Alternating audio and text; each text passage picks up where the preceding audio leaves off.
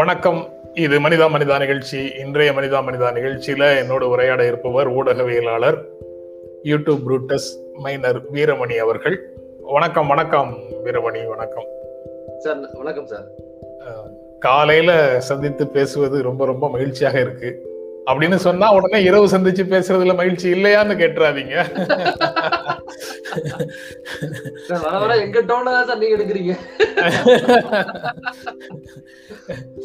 உங்களோட சேர்ந்த சேர்ந்து பூவின் மனம் வந்துருச்சுன்னு வச்சுக்கோங்க.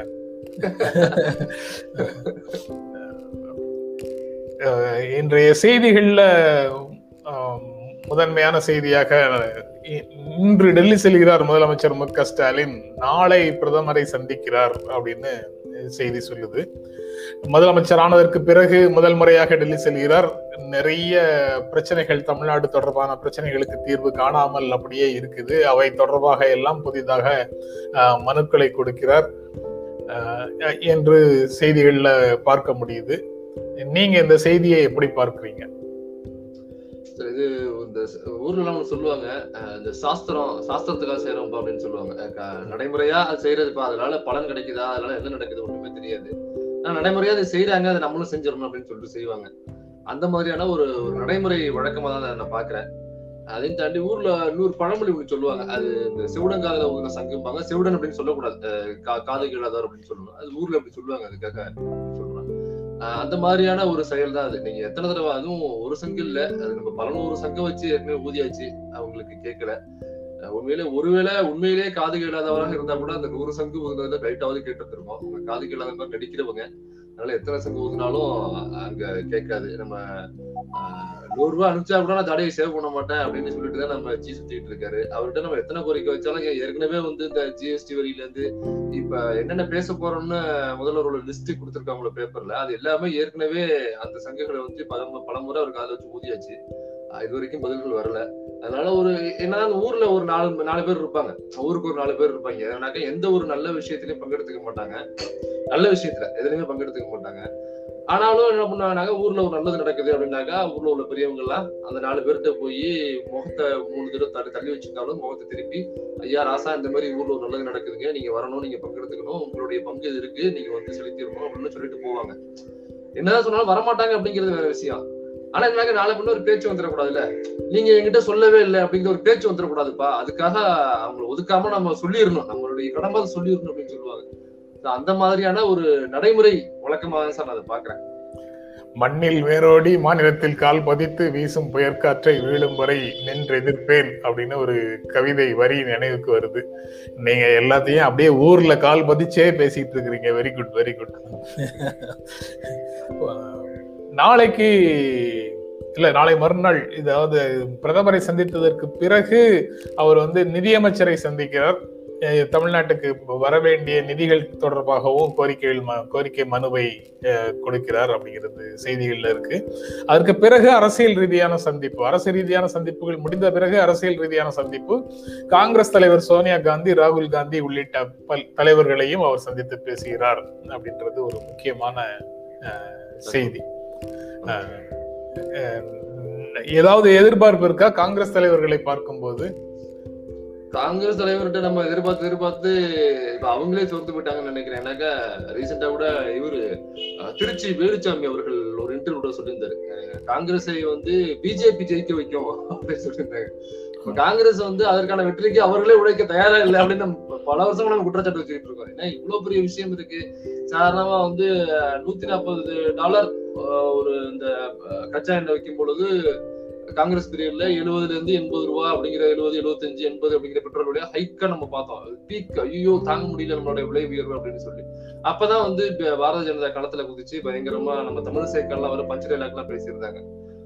மண்ணெண்ணெய் விலை மலைக்கை வைக்கிறது, பெட்ரோல் விலை பதற வைக்கிறது, டீசல் விலை திடுக்கிட்டு வைக்கிறது அப்படின்லாம் சொல்லியிருந்தாங்க. அது மிகப்பெரிய ஒரு போராட்டமா கொண்டு போய் அங்கிட்ட ஒருத்தர உண்ணாவிரதம்லாம் உட்கார வச்சு அப்படியே ஒரு பெரிய விஷயமா மாத்தினாங்க. அன்னைக்கு வந்து இந்த மாதிரியான காரணங்கள் அதிகமா இல்ல, கொரோனா மாதிரியோ இல்ல ஆஹ் இந்த தடுப்பூசி பற்றாக்குறை இந்த மாதிரி நிறைய விஷயங்கள் நம்ம அடுக்கிட்டே போகலாம் அந்த ஒன்றிய அரசின் மீது. காங்கிரசின் மீது இப்போ வந்து ஜூன் பதினாறாம் தேதி ஆச்சு, குறுக்கீட்டுக்கு மன்னிக்கணும் மைனர், தப்பா நினைக்காதீங்க. பதினாறாம் தேதி இன்னைக்கு ஜூன் பதினாறாம் தேதி இரண்டாயிரத்தி பத்து ஜூன் இருபத்தி ஐந்து இருபத்தி ஆறு தேதிகள்ல தான் இந்த பெட்ரோல் விலை தொடர்பாக முக்கியமான அரசை அரசு முடிவு வந்து ஒன்று வந்தது. அதாவது இனி பெட்ரோல் விலையை வந்து அரசு தீர்மானிக்காது, எண்ணெய் நிறுவனங்களே தீர்மானித்துக் கொள்ளும் அப்படிங்கிற முடிவை வந்து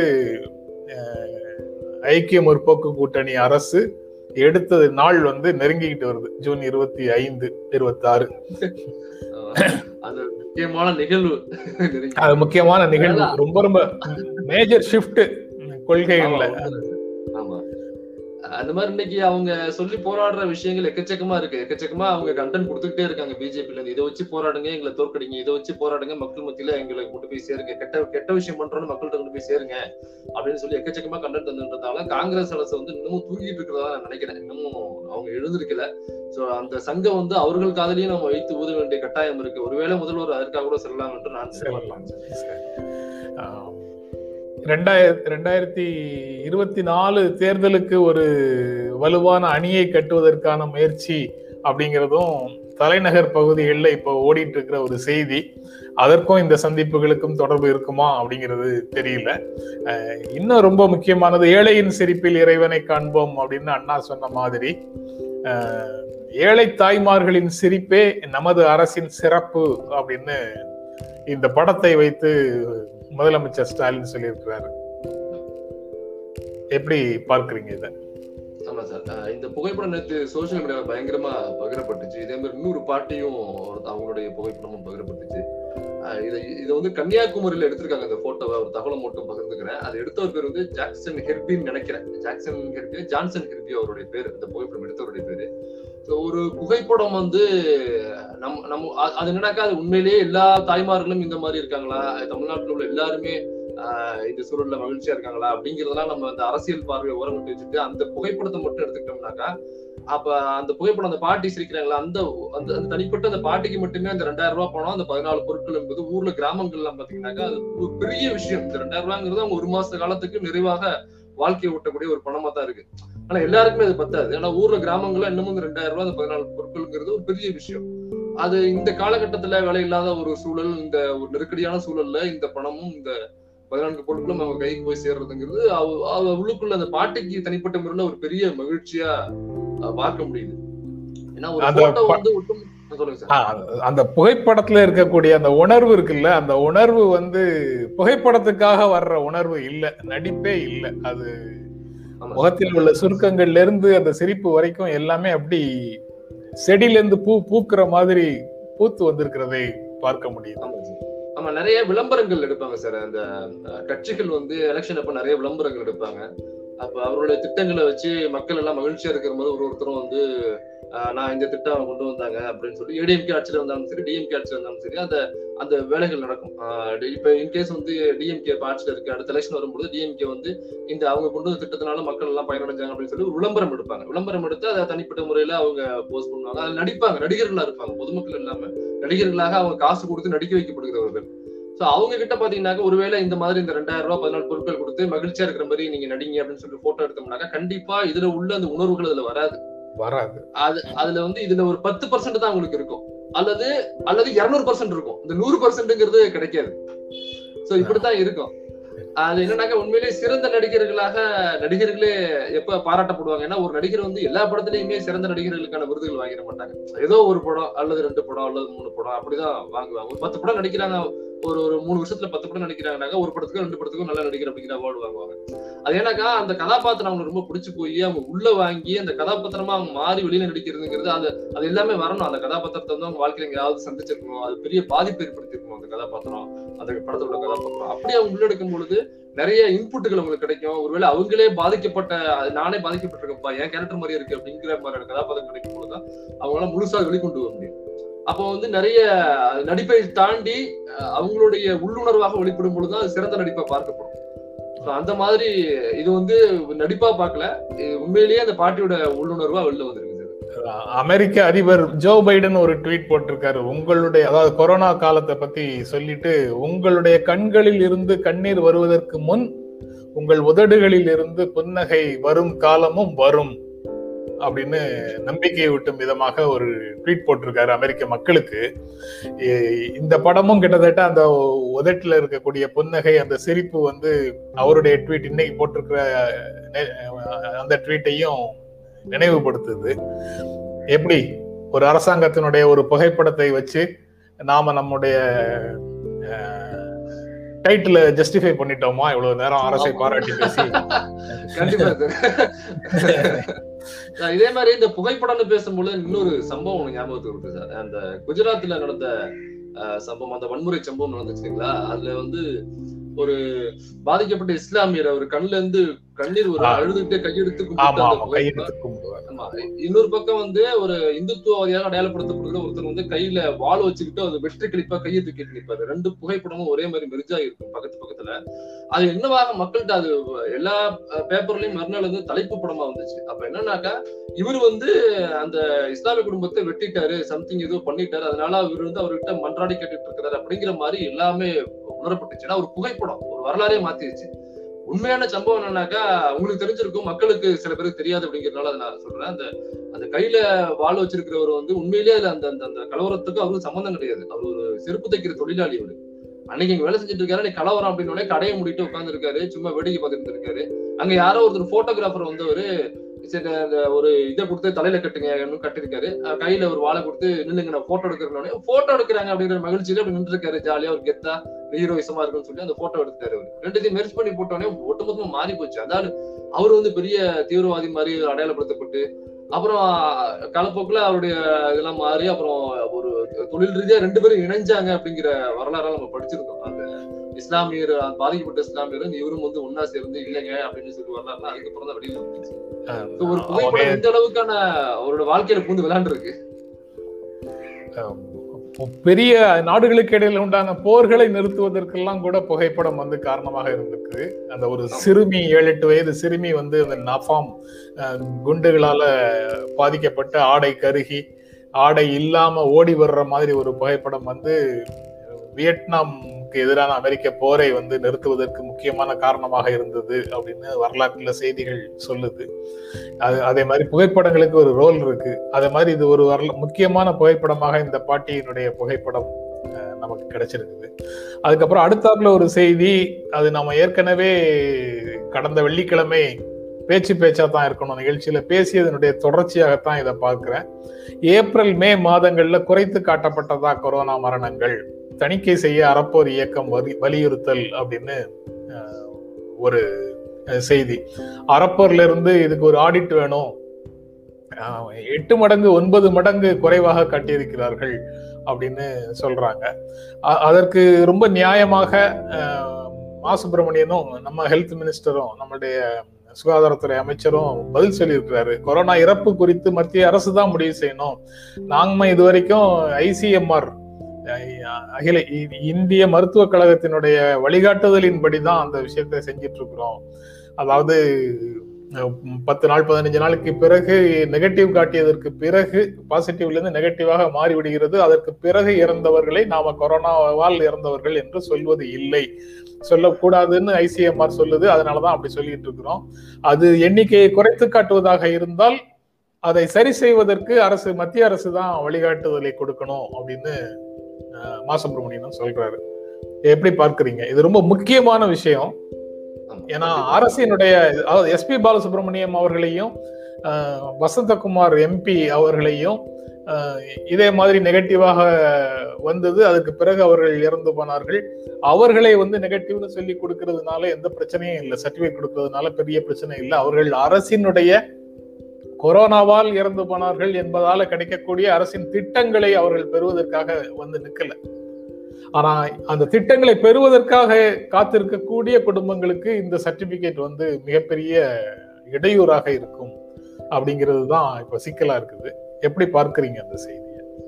சார் இல்லை, ரெண்டு விஷயம் நான் சொல்ல விரும்புகிறேன் சார். ஒன்று வந்து ஆரம்பத்திலேயே நம்ம ஜியா இருக்கட்டும் அல்லது ஒன்றிய அரசாக இருக்கட்டும், இதை இந்த எண்ணிக்கை வந்து உண்மையான எண்ணிக்கை வெளியில் போகும்பொழுது வெளிநா மற்ற நாடுகள்லேருந்து நம்ம இந்தியாவின் மீதான பார்வை வந்து மாறுது. இவங்க வந்து கொரோனா கட்டுப்படுத்தலை, இவருடைய ஆட்சி சரியில்லை அப்படிங்கிற உண்மை பல நாடுகளுக்கு தெரிய வருது. அப்படிங்கிறதுனால இந்த நம்பரை வந்து குறைக்கணும் அப்படின்னு சொல்லிட்டு ஒவ்வொரு மாநிலங்களுக்கும் நீங்க தடுப்பூசி இல்லைங்கிறத வெளில சொல்லாதீங்க, குறைவா இருக்குங்கிறது வெளில சொல்லாதீங்க, இறப்பு சதவீதத்தை நீங்க வெளில சொல்லக்கூடாது, இப்படி பல கட்டுப்பாடுகள் போட்டாங்க. உண்மையை வெளில சொன்னாக்கா கண்டுபிடிச்சிடறாங்க, நம்ம தாடியை மட்டும் சேவ் பண்ணல, நாட்டையும் நம்ம சரியா சேவ் பண்ணாம வச்சிருக்கோம் அப்படிங்கிறத கண்டுபிடிச்சிருவாங்க. அப்படிங்கிறதுக்காக இந்த கட்டுப்பாடுகள்லாம் வச்சாங்க. ஸோ இது மத்திய அரசோடைய ஒன்றிய அரசோடைய ஒரு வேலையா இருக்கும். இந்த சர்டிஃபிகேட் கொடுக்கும் பொழுது நீங்க இந்த மாதிரி கொடுங்க. ஏன்னாக்கா ஒரு கொரோனா வருது அப்படின்னாக்கா அது கொரோனா அப்படிங்கிறதுக்கான சிம்டம்ஸ் என்ன, கொரோனா வந்தாக்கா முடி கொட்டும் அதனால இறப்பாங்க அப்படின்னாக்கா சரி முடி கொட்டிருச்சு கொரோனா பாசிட்டிவ் போட்டு கொடுத்துடலாம். அப்படி இல்லை, கொரோனா வந்தாக்கா ஜுரம் வரும், அப்போ அது ஜுரம்னு சொல்ல முடியுமா? இல்லை, அது கொரோனாவுடைய ஒரு விளைவு தானே ஜுரம் அப்படிங்கிறது. ஜுரம் வருது, அது கல்லீரல் போகுது, மூச்சு விட முடியாம தள்ளி போய் சாகுறாங்க, தனித்தனியான ஒரு இஷ்யூஸ் அது எல்லாமே. அப்ப தனித்தனி இஷ்யூஸ்னா மூச்சு திணறல், மூச்சு திணறலால இறந்து போயிட்டார் அப்படின்னு போட்டு கொடுக்க முடியாது. அது கொரோனாவால கொரோனா தானே, மொத்தமா எல்லாமே கொரோனா தானே. ஸோ அது கொரோனா அப்படின்னு தான் நம்ம அது வந்து டிஃபைன் பண்ணணும். இவங்க என்ன பண்றாங்கன்னாக்கா ரீசெண்டா இந்து பத்திரிகையில தொடர் ஜி செல்வா அவர்கள் ஒரு கட்டுரை எழுதியிருந்தாரு இது தொடர்பா. இங்க இந்த கூவம் பக்கத்துல குடியிருப்பு குடிசை போட்டு வாழ்கிற மக்கள் அவங்க அவங்களுடைய குடியிருப்பு அகற்றத்துக்கு அதிமுக ஆட்சியில இப்ப அவங்க முயற்சி பண்ணாங்க, அதெல்லாம் இடிச்சாங்க. அவங்க டக்குன்னு கூவத்துல இறங்கி எங்களுக்கு ஒரு வழி தெரியும்னு சொல்லி போராட ஆரம்பிச்சாங்க. அப்ப கடைசி வரைக்கும் கூட இருந்தது சிபிஎம் கட்சி தொடர்கள், ஜி செல்வா அவர்களும் கனகராஜ் தொடரும் கூட இருந்தாரு. அப்புறம் இடையில பாரதி தொடர் ஒரு இயக்குனர் வந்து வந்து அவரு அவர் வந்ததுக்கு அப்புறம் பெருசா பார்க்கப்பட்டுச்சு, பேசப்பட்டுச்சு. ஸோ அதுல இருந்த ஒரு தோழர் ஒருத்தர் அந்த அந்த குடிசை இடிக்கப்பட்டு கடைசியில அந்த கூவத்துல இறங்கி இறங்கி போரா போராடி போராடிய ஒரு தோழர் ஒருத்தர்.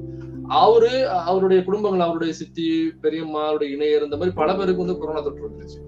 கொரோனா தொற்று வந்து அப்புறம் ஜி செல்வா தோழர் தான் முன்னெடுத்து அவருடைய போய் மூச்சு திணறல் ஏற்பட்டுருச்சு. அப்புறம் ஆஸ்பத்திரியில சேர்க்கிறாங்க, சேர்த்து கொரோனா பாசிட்டிவ் அவங்க எல்லாருக்குமே, அவங்க குடும்பத்தை சேர்ந்தா நிறைய பேருக்கு பாசிட்டிவ்னு சொல்லி உள்ள சேர்க்கிறாங்க. சேர்த்தோம்னாக்கா அப்புறம் சிகிச்சையில வந்து சிகிச்சை அப்புறம் வந்து கொஞ்சம் கியூர் ஆகுது, அப்புறம் இறந்துடுறாங்க. அவங்க குடும்பத்துல ஒரு ஏழு எட்டு பேர் நெருக்கி இறந்து போனதா அந்த இதுல நான் படிச்சேன். ஏழு எட்டு பேர் இறந்து போனதுக்கு அப்புறம் அந்த அந்த குடும்பத்துல உள்ள குழந்தை, ஆனா என்னன்னாக்கா ரிசல்ட் வந்து நெகட்டிவ் அப்படின்னு கொடுத்துட்டாங்க. என்ன சொல்லுவாங்கன்னாக்கா கடைசியா இறந்தது இறந்ததுக்கு அப்புறம் கொரோனாவால் இறக்கவில்லை, மூச்சு திணறல் ஒருத்தருக்கு, ஒருத்தர் வந்து ஹார்ட் அட்டாக்கு, ஒருத்தருக்கு வந்து இது அதுன்னு சொல்லி இந்த மாதிரியான இஷ்யூஸா போட்டு கொடுத்துட்டாங்க. அப்ப யாருக்குமே வந்து கொரோனா பாசிட்டிவ்னால இறந்தாங்க அப்படிங்கிற சர்டிபிகேட் வரல. இவங்க எல்லாருமே அரசனுடைய திட்டம் வந்து போய் சேர வேண்டிய நபர்கள் இவங்க எல்லாம். இவங்களுக்கு தான் அரசனுடைய திட்டங்கள் முத முதல்ல போய் சேரணும்.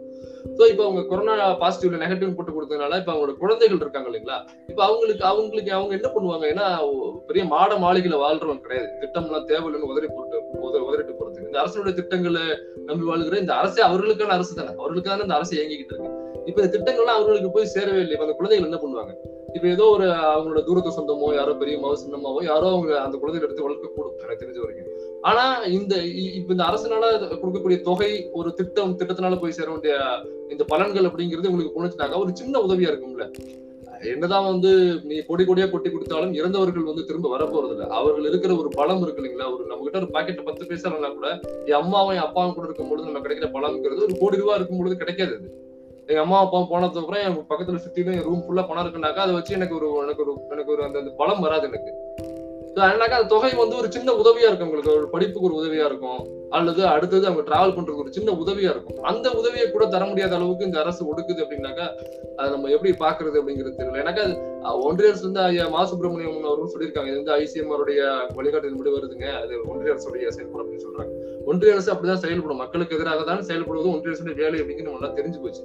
சோ இந்த நிதி அப்படிங்கிறது தமிழ்நாட்டு அரசோட நிதியிலிருந்து கொடுக்கறது அப்படிங்கிற ஒரு பங்கு இருக்கு இல்லைங்களா, அதனால தமிழ்நாடு அரசு இதுக்கு தனியா ஒரு ஒரு விதிமுறை ஃபாலோ பண்ணலாம் அப்படிங்கிறது என்னுடைய தனிப்பட்ட கருத்தா இருக்கு. இப்படி இருக்கிறாங்கனாக்கா கொரோனா பாசிட்டிவ்ல வந்து அவங்க என்ன காரணமாக இருப்பாங்க இறந்தாங்க அப்படின்னாக்கா அவங்க அதுல சேருங்க, அவர்களுக்கு நிலத்தட்ட போய் சேரணும் அப்படிங்கிற மாதிரி ஏதோ ஒரு விதிமுறைகளை கொண்டு வந்து இந்த மாதிரி பாதிக்கப்பட்ட அவருடைய குழந்தைகளுக்கு இந்த விஷயங்கள்லாம் போய் சேரணும். ஏன்னா நீங்க ஸ்டாலின் அவர்கள் ஒரு திட்டத்தை தொடங்கி வைக்கிறாரு. நீங்க சொல்றதுல ஒரு ஒரு விஷயத்தை நான் வந்து உங்கள் கவனத்துக்கு கொண்டு வரேன். நீங்க ஹிந்துல படிச்சேன்னு சொன்னீங்க செல்வாவோட பேட்டிய. செல்வாட்ட அதே நாள்ல நானும் வந்து பேட்டி எடுத்து இங்க போட்டிருக்கிறேன் இதே விஷயத்த, நீங்க சொன்ன விஷயத்த. ஆனா ஆனா அது மக்களுடைய கவனத்தை பராம போயிடுச்சு, உங்களுடைய கவனத்துக்கும் அது வரல. அதை உங்க கவனத்துக்கு கொண்டு வர்றதுக்கு நான் என்ன செய்யணும்னு நான் நீங்க சொல்லும் போது யோசிச்சுட்டு இருந்தேன். சுய விளம்பரமாக சுய விளம்பரமாக இது நம்ம பேச்சு பேச்சாத்தான் இருக்கலுமே. நான் அதை படிச்சதுல இருந்து நான் எப்படியாவது சொல்லிடணும் சொல்லிடணும்னு ஒரு ஒரு நாளும் வந்து மறந்து மறந்து போயிடுறேன். அது ஒரு சம்பவம் எப்பவுமே குறிப்பிடுத்து வச்சிருப்போம், முக்கியமா மறக்கக்கூடாது அப்படின்னு. அது குறிப்பிடுத்து வச்சிருந்தோம், சொல்லாம விட்டு விட்டுட்டு வந்துடுறேன். நான் உறுத்துக்கிட்டே இருந்தது எங்கேயாவது சொல்லி ஆகணுமே சொல்லி ஆகணுமே சொல்லி ஆகணுமே கரெக்டா இந்த இடம் அது பிக்ஸ் ஆயிடுச்சு. அதனால இப்ப ஸ்டாலின் அவர்கள் கூட இன்னைக்கு ஒரு திட்டம் ஒண்ணு ஆரம்பிச்சிருக்கிறதா பேப்பர்ல படிச்சு சார். இன்னைக்கு இந்த மாதிரி கொரோனாவால் பாதிக்கப்பட்டு பாதிக்கப்பட்டு இருந்தவர்களுடைய குழந்தைகளுக்கு ஐந்து லட்சம் ரூபாய் வைப்பு நிதி அவர்களுடைய பெயர்ல வைக்கணும் அப்படிங்கிற திட்டம் இன்னைக்கு தொடங்கி வைக்கப்படுது. சோ இப்ப இந்த மாதிரியான குழந்தைகளுக்கு இந்த திட்டம் போய் சேராது. எனக்கு எனக்கு தெரிஞ்ச வரைக்கும் ஏன்னா அவங்க நெகட்டிவ் போட்டு கொடுத்துட்டாங்க, அதனால போய் சேராது இந்த திட்டம். அவர்களுக்கு தான் முதல்ல போய் சேரணும் முதல்ல போய் சேரணும் கரெக்ட். ஆமா, இது அரசு கொஞ்சம் கவனத்தில் எடுத்துக்கணும். ஐயா அது சார்ந்த அமைச்சர்களோ அல்லது முதலமைச்சரோ யாராக இருந்தாலும் கொஞ்சம் கவனத்தில் எடுக்க வேண்டிய முதல் விஷயமா நான் பாக்குறேன். அதை வந்து பிராக்டிக்கலாக உணர்ந்து கொண்டிருக்கிறோம் அப்படின்னு மாசுப்பிரமணியன் சொல்லியிருக்கிறாரு. செல்வாவை கூப்பிட்டு அந்த நபர்களை எல்லாம் கூட்டிட்டு வாங்க அப்படின்னு அந்த பேப்பர் படிச்சதுக்கு பிறகு செல்வாவுக்கு போன் பண்ணி அந்த பிரச்சனைக்குரிய நபர்கள், அதாவது இந்த பிரச்சனையை எதிர்கொள்ளக்கூடிய நபர்களை அழைத்து கொண்டு வாருங்கள்னு சொன்னாரு. அன்னைக்கு இரவே போய் செல்வா அந்த குடும்பத்தை கூட்டு போய் அமைச்சரை பார்த்து அவர்களுடைய கோரிக்கையை அதிகாரப்பூர்வமாக கொடுத்துட்டும் வந்துட்டாரு. Super super sir. இந்த விஷயம் நிறைய பேருக்கு தெரியாது, எனக்குமே தெரியாது. ஏன்னா இந்த பேப்பர்ல எழுதின விஷயம் இந்த மாதிரியான விஷயங்கள் வெளியில வரல. உங்களுடைய பேட்டியில ஒருவேளை சொல்லியிருந்திருக்கலாமா? நாங்க இல்ல, பேட்டியும் முடிஞ்சதுக்கு அப்புறம் பேட்டி காலையிலேயே முடிஞ்சிடுச்சு. ஆமா, அன்றைக்கு இரவு இரவு வந்து மாசுப்பிரமணியன் அவரை அழைச்சு போன் பண்ணி கூப்பிட்டு அவரை கூப்பிட்டு வாங்கன்னு சொன்னாரு. இரவு போய் பார்த்து கொடுத்துட்டு வந்துட்டாங்க. It will be taken care of அப்படின்னு அமைச்சர் உறுதிமொழி கொடுத்து கொடுத்துட்டாரு. Super sir. இதுக்கு வந்து திரு ஐயா மா சுப்பிரமணியன் அவர்களுக்கும் தமிழ்நாடு அரசுக்கும் நன்றி தெரிவிச்சுக்கிறோம், வாழ்த்துக்கள். இந்த மாதிரி இன்ஸ்டன்டா சில விஷயங்களுக்கு இன்ஸ்டன்டா முடிவெடுக்க வேண்டிய சூழல் இருக்கு, அதுக்கு இன்ஸ்டன்டா எடுக்கிறாங்க இப்போ வரைக்கும், அதுக்கு வாழ்த்துக்கள் தெரிவிச்சுக்கிறோம். ரொம்ப கேர்ஃபுல்லா சொல்றீங்க இப்போ வரைக்கும் அப்படின்னு. அது போக ரொம்ப உங்ககிட்ட பழகினதுக்கு அப்புறம் சில வார்த்தைகளை அங்கங்க என்னுடைய கருத்து இது வரைக்கும் நீங்க பேசும்போது எனக்கு ஒரு உணர்வு வந்தது. நான் அதையும் சொல்லிடுறேன். கோட்பாட்டு ரீதியாக அணுகுவதற்கு பதிலாக பெரிய நிர்வாக விதிகள் மரபுகள் அதையெல்லாம் கோட் பண்ணி பேசுறதுக்கு பதிலாக எளிய மக்களுடைய வாழ்க்கையில் இருந்து கிடைத்த புரிதல்களை நீங்க வந்து செய்திகளுக்கு ஊடாக பகிர்ந்து கொண்டுட்டு இருக்கிற விஷயம் வந்து ரொம்ப ரொம்ப நல்லா இருக்குது. அதை உங்ககிட்ட சொல்லணும்னு நினைச்சேன். நீங்க சொல்லிட்டு இருக்கும் போது எனக்கு தோன்றியது அதை உங்ககிட்ட சொல்லிடுறதுதான் நியாயம் அப்படின்னு சொல்லிட்டேன். இதுல முகஸ்துதி எதுவும் இல்லை, அந்த உணர்வு வந்து உண்மையானது. அப்புறம் நிறைவான செய்தி, நிறைவான நமது மன நிறைவான செய்தி இல்லை, இந்த இந்த நிகழ்ச்சியில கடைசி செய்தின்னு வச்சுக்கலாம். நான் நம்பியவர்கள் என்னை முதுகில் குத்தி விட்டார்கள் அப்படின்னு சசிகலா பேசியிருக்கிறாங்க. அவங்க தொண்டர்களோட அவங்க பேசி போன்ல பேசுறாங்க, ஆடியோ ரிலீஸ் பண்றாங்க. அதுல இந்த எனக்கு முதுகுல குத்துவதற்கே இடம் இல்லை, நான் நம்பியவர்கள் எல்லாரும் என்னுடைய முதுகுல அவ்வளவு பேர் குத்திட்டாங்க அப்படின்னு சொல்றாங்க. இப்பதான் தொண்டர்கள் அதை சரி செய்கிறார்கள், இனி எனக்கென்று எதுவும் இல்லை, தொண்டர்களுடைய கடைசி வரைக்கும் இருந்துட்டு போறேன் அப்படின்னு அவங்க பேசியிருக்கிறாங்க. எப்படி பார்க்கிறீங்க சார் நீங்க இறுதி செய்தி அப்படின்னு சொன்னோடனே? சசிகலா அவர்களுடைய அரசியல் செய்தி வந்து இது இறுதி செய்தி அப்படின்னு சொல்றது மாதிரி மக்கள் புரிஞ்சுக்க கூடாது அப்படின்னு நான் நினைச்சுக்கிறேன் சார். தவறான புரிதல். முதுகுல குத்திட்டாங்க அப்படின்னு சொல்றது அவங்க ஒரு கடந்த ஒரு வார காலமா தொடர்ந்து ஏதோ ஒரு ஆடியோ அப்படின்னு சொல்லிட்டு டெய்லி பேப்பர்ல போட்டே இருக்காங்க, ஒரு தொண்டர்கள்ட்ட பேசல அப்படின்னு சொல்லிட்டு. அவர்களுக்கு ஆதரவா தொண்டர்கள் பேசுறது மாதிரி ஆடியோக்கள் வந்துட்டு இருக்கு. இன்னொரு பக்கம் அதிமுகக்குள்ள நடக்கிற கலவரங்கள் நமக்கு தெரியும். இப்பதான் திரு புகழந்தி அவர்கள் கட்சியை விட்டு நீக்கப்பட்டார். அதுக்கு முன்னாடி வந்து கட்சி நிர்வாகிகள் இல்லாம அவங்க கூட்டம் போட்டதா இருக்கட்டும், தனியா போய் நமது இபிஎஸ் அவர்களும் ஓபிஎஸ் அவர்களும் சந்தி நடக்கிற சந்திப்புள்ளா இருக்கட்டும், அப்புறம் சசிகலா அவர்களே கட்சிக்குள்ள விடவே மாட்டோம், இதுக்கப்புறம் சேர்த்துக்கிற வாய்ப்பே கிடையாதுன்னு அந்த கட்சியின் முகங்களாக அறியப்படுகிற மீடியாவால் ஃபோக்கஸ் செய்யப்படுற எல்லா முகங்களுமே அந்த கட்சியில வந்து சொல்லிட்டாங்க சசிகலாவுக்கு வந்து இடம் இல்லை இடம் இல்லை இடம் இல்லைன்னு. ஸோ இது நான் என்னவா பாக்குறேன்னாக்கா, ஊருக்குள்ள ஒரு நாலு பேர் இருப்பாங்க அப்படின்னாக்கா, இந்த ஒரு சமூகத்துக்கு தீங்கு விளைவிக்கக்கூடிய ஒரு நாலு பேர் இருக்காங்கன்னு வச்சுக்கோங்க. நாலு பேர் உள்ள சண்டை வந்துருச்சுன்னாக்கா நம்ம ஓரமா இருந்து வேடிக்கை பார்க்குற ஒரு சூழல் இருக்கும் பெரும்பான்மையா. அந்த மாதிரிதான் இதை பாத்துக்கிட்டு இருக்காங்க.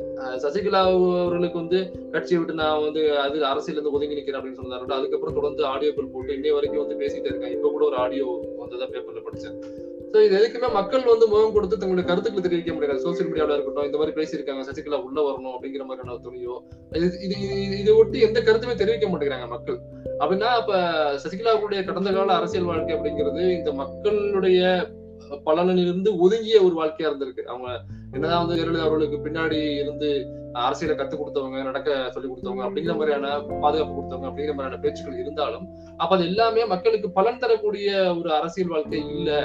ஆஹ் சசிகலா அவர்கள் வந்தாலும் பரவாயில்ல, வரலான எங்களுக்கு பிரச்சனை இல்லை அப்படிங்கிற மாதிரி மக்கள் நினைக்கிறாங்களோ அப்படின்னு நமக்கு தோணுது.